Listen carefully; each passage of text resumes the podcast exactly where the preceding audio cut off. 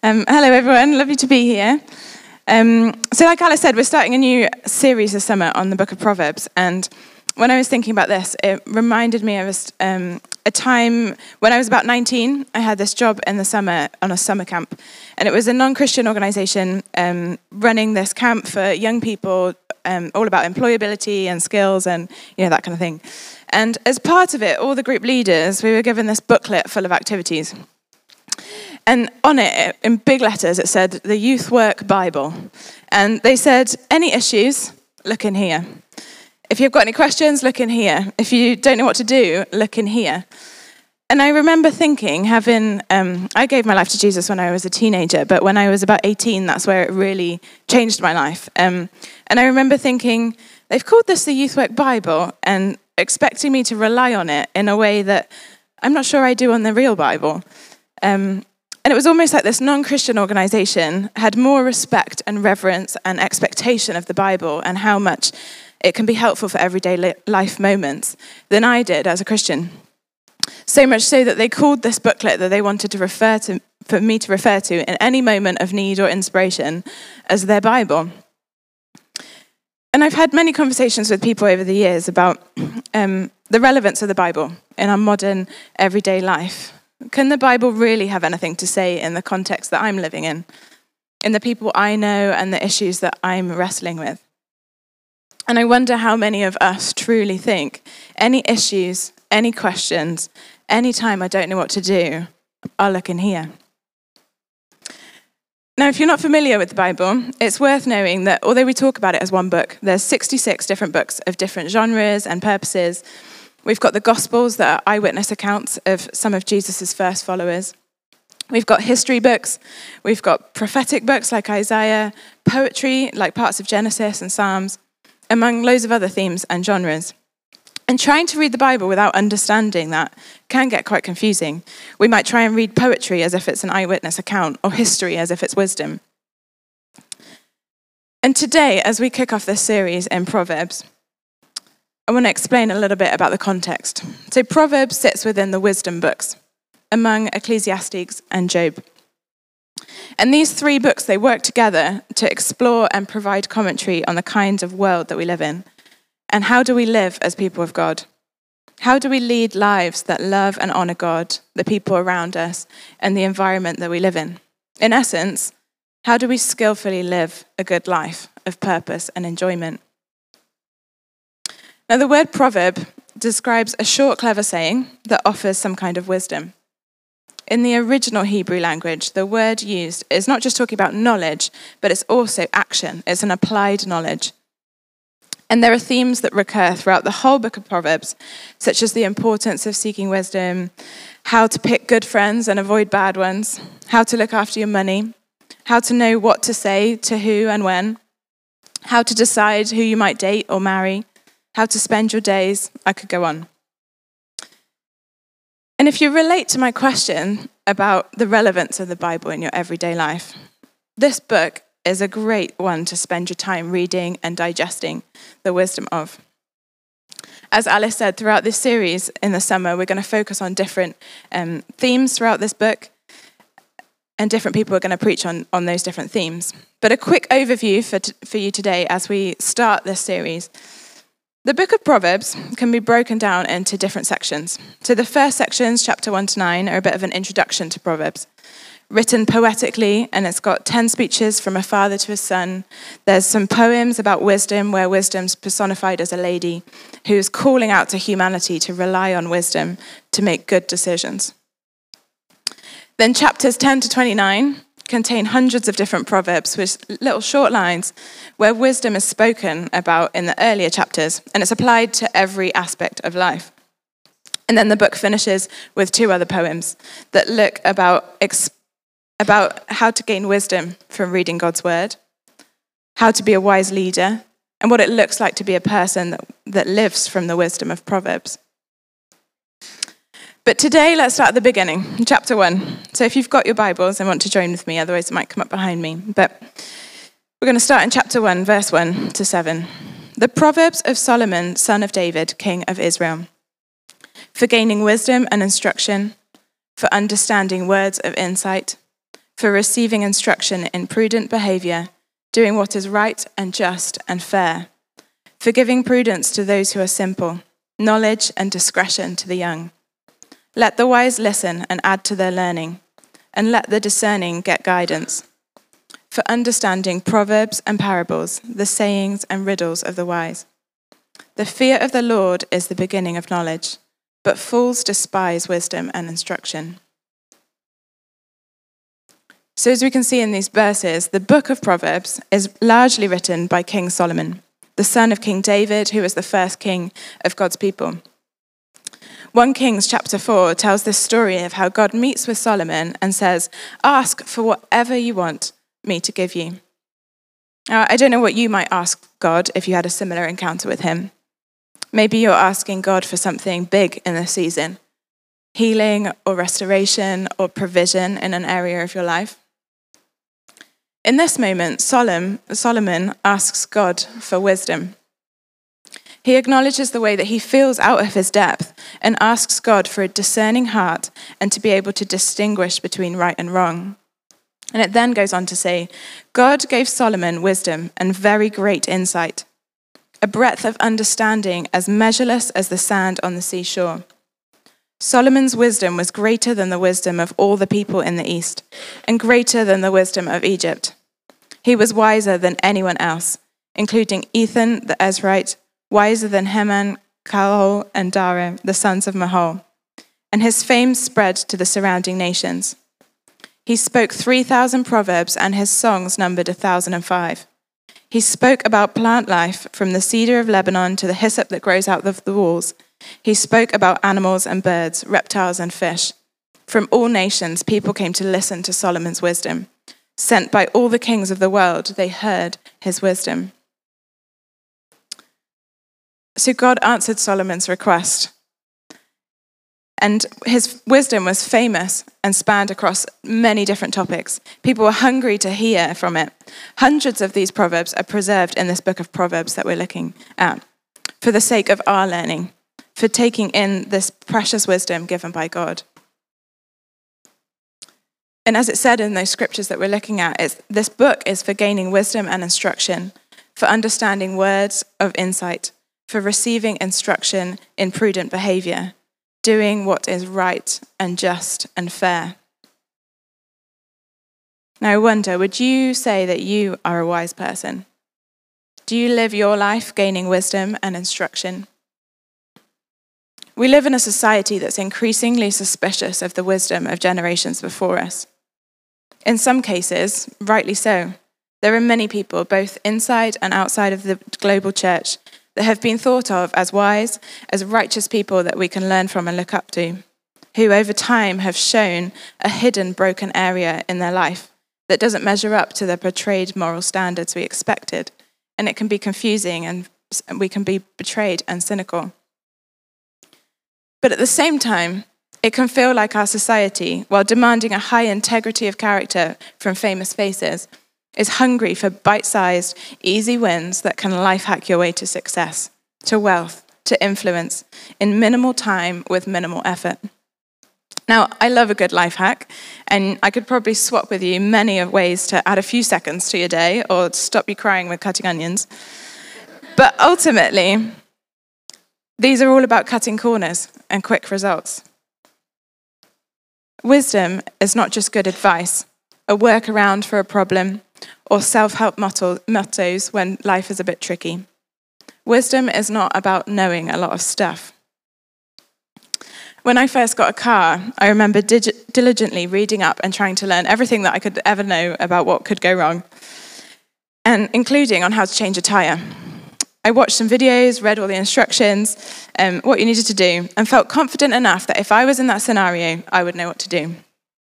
Now, some years later, my friend Ellie had run over a, nail and needed to change her tire outside our house. And I thought, this is my time to shine. I know exactly what to do.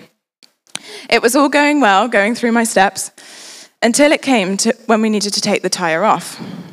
Now, the instructions I'd secured in my head for this step was take the tire off. And we tried so many ways of yanking this tire off, and it would not budge. We rang another friend to come and help us, who admitted that he technically also knew how to take a tyre off, but hadn't done it before. So ended up just being a third pair of hands, failing at taking this tyre off. So at this point, it was getting dark and it was starting to rain, and we prayed that God would send us an angel. He would send someone to help.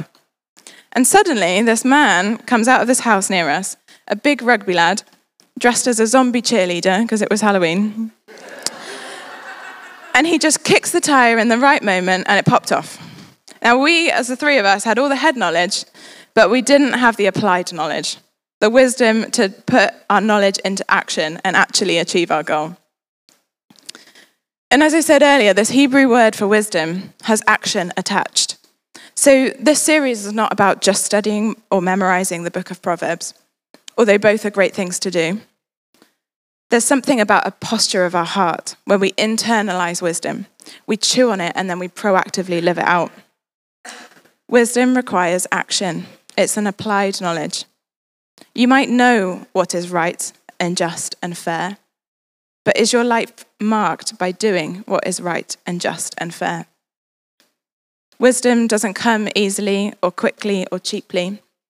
It often goes against what society tells us of how to bypass the hard work and get quick results, or to give up if something requires too much effort. Wisdom cuts across specific areas of expertise. It shows up in the kind of person that you are and how you interact with people and the environment around you. James 3 says, Who is wise and understanding among you? Let them know it by let them show it by their good life, by deeds done in the humility that comes from wisdom.